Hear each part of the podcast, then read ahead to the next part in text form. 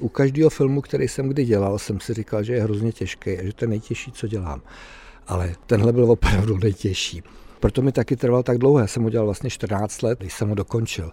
A ty věci jsou tak blízký, tak jiný, že jsem vlastně musel poprosit svoje kolegy, hlavně střihače, aby ve chvíli, kdy ta věc pro něj nemá význam, jakoby pro cizího člověka, tak aby mi to řekl a vyhodil to, protože ten největší problém u tohohle filmu bylo, že já jsem k těm tématům nebo motivům nebo k těm fotkám, záběrům měl vazbu osobní a vlastně pro mě měla jiný význam, než má pro cizího člověka. Tak já jsem potřeboval ten film, ten se nedělal pro sebe, ten se dělal pro diváka, aby si to užil, aby to akceptoval, aby tomu rozuměl. Takže nějaká autocenzura u vás nefungovala? Samozřejmě člověk musí vybírat. U takového filmu, kde mám k dispozici vlastně celý lidský život v nějakých dokumentech nebo v nějakém vývoji, tak já ho nejsem schopen tam popsat celý, ani by to nemělo smysl. Takže se snažím z toho vybrat to podstatný.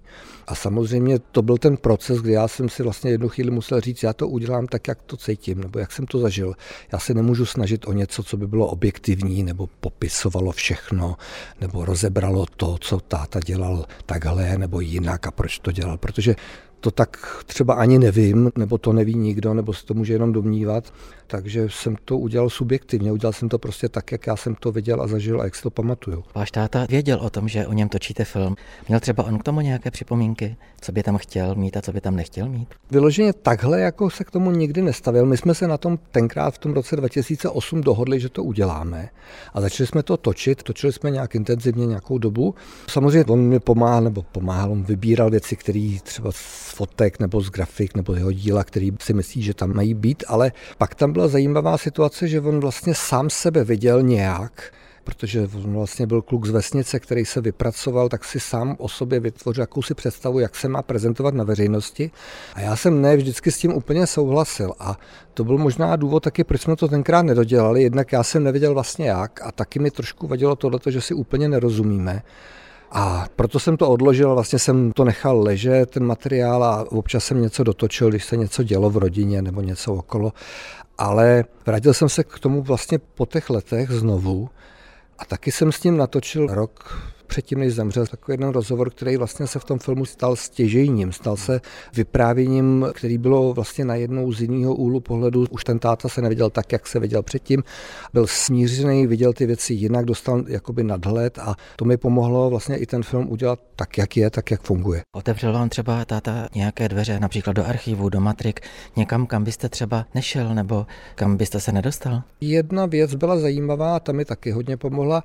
Moji rodiče, protože maminka měla bratra ve Spojených státech a on jim ke svatbě dal kameru, filmovou 8, malou kamerku, kterou do dneška mám, a tenkrát jako to byl unikát poměrně, nebylo to úplně běžný a oni točili všechno, co se dělo v rodině, že jo, nějaký věci, výlety a tak. A jedno z toho bylo třeba záběr, kdy někdo natočil jiný touhletou malou kamerkou, jak mě nesou z porodnice, a tím vlastně ten film začíná.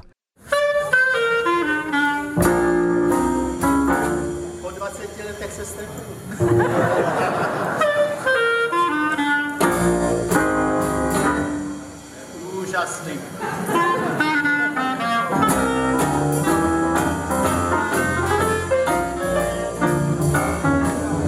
Váš otec byl taky vynikající muzikant.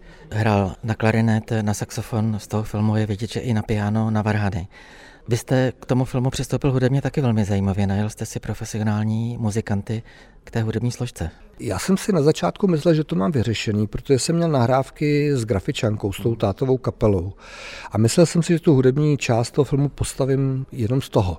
Jenže jsem velmi brzo zjistil, že to nefunguje, protože Grafičanka není žádná high-end kapela vysoký úrovně, ale byl to trošku šraml.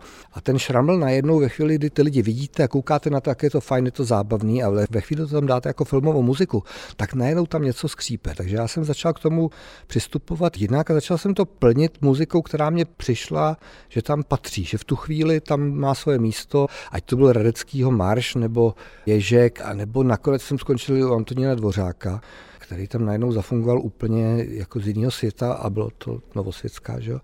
Ale hodně mi pomohl, já jsem potřeboval samotný klarinet, tam měl rád Mozarta, měl rád Vaňhala, měl rád Webera A tu klarinetovou muziku jsem ale neměl žádnou nahrávku jeho takovou, kdy on by si hrál sám. Já jsem potřeboval tam čistý klarinet. Poprosil jsem pana profesora Jiřího Hlaváče, jestli by mi to nenahrál. A on říkal, ne, to nahraje Anička Paulová, ta to umí skvěle. A ona mi to nahrála úplně skvěle. Tyhle ty jednotlivý kousky i takový rozcvičování. A pan profesor Hlaváč pak do toho nahrál na saxofon kousek nějakého jazzu. A pak mi dal jedno CDčko, který nahráli s kvintetem klarinetovým. A tam byly zajímavé hrozně věci, které já najednou jsem tam začal do toho filmu dávat, protože ten táta, jak byl klarinetista, tak ta muzika, ten klarinet tam prostě měl svoji roli v tom filmu, i když třeba zrovna táta nehrál. Takže jsem to hodně vystavil z tohohle toho CDčka, použil jsem to tam několikrát a dostalo to takový jako jednotící prvek nakonec s tím nástrojem. Do života jsem byl od Pána Boha obdařen 2 talenty, hudebním a výtvarným, a teď si kladu otázku, jak jsem s nima hospodařil. Začal jste chápat jinak výtvarné dílo vašeho otce po těch rozhovorech, které jste s ním vedl, asi hodně upřímných a hlubokých, nebo po té, co jste se začal probírat jeho pozůstalostí a jak v tom filmu říkáte, našel jste věci, které jste v životě neviděl? Určitě jsem se na to začal dívat jinak. Protože vlastně já jako dítě nebo jako mladý člověk opravdu jsem to tak jako nebral. Já jsem to bral tak jako, že jo, táta něco kreslí někde, něco dělá, ale že bych z toho byl na větvi, to jsem na větvi nebyl. A jako historka jednak, jednou se doma naši dohadovali, kdo vymaluje záchod a kterýho malíře mají zavolat, že je potřeba vymalovat, že tam něco proteklo. A já jsem říkal, tati, a proč to nevymaluješ ty, když na to máš školy? No tak to tenkrát skončilo tím, že přišel pan malíř nějaký, ale zpátky k tomu objevování toho díla, toho mýho otce.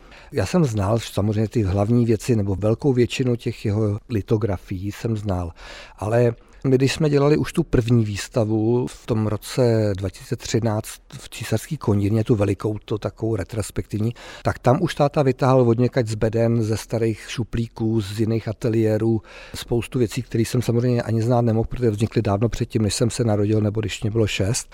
A já jsem pak při tom pořádání toho archivu našel ještě spoustu věcí, které mě připadaly nesmírně zajímavé z dnešního pohledu, které třeba tenkrát se nechytily úplně nebo nebyly tak populární, ale přijdou mi zajímavý. A nejen, že jsem objevoval teda nový a nový věci, ale hlavně jsem byl fascinovaný tím, kolik toho ten můj táta udělal, jo. On nepůsobil jako nějaký horlivý pracant, ale vlastně byl strašně pracovitý, protože já mám jeho seznam, jeho notes, kam si psal, co kdy udělal. A kromě malých věcí, tam je každý rok 5-10 velkých litografií nebo nějakých jiných takových děl a celkem já mám teďka seznam, který není úplnej, nejsou tam kresby, nejsou tam ty užitý věci, není tam to ostatní a mám tam skoro 500 položek. Jo. Takže kromě exlibrisů, kterých udělal skoro 500, tak udělal dalších 500 litografií nebo grafik nebo kreseb volné tvorby a plus tam je ještě několik, nechci říct centimetrů kreseb, který zatím nemám zarchivovaný, takže netuším, ale je to hodně. Takže mě nejvíc fascinovala zaprvé poznání toho procesu, kde začínal a kde skončil ten vývoj, který jsem se snažil do toho filmu dostat. A pak byla ta fascinace tím, že jsem objevoval, co vlastně musel prožívat, ve které době, protože oni ty litografie nebo ty grafiky jeho nějakým způsobem vypovídají o tom, v čem žil, jak žil, akorát, že ne vždycky to je úplně přesně formulované. To byla moje budoucí žena, se kterou jsem se 2 roky později oženil. To seš ty, ano, to je špatný tisk, když tě máma kojila.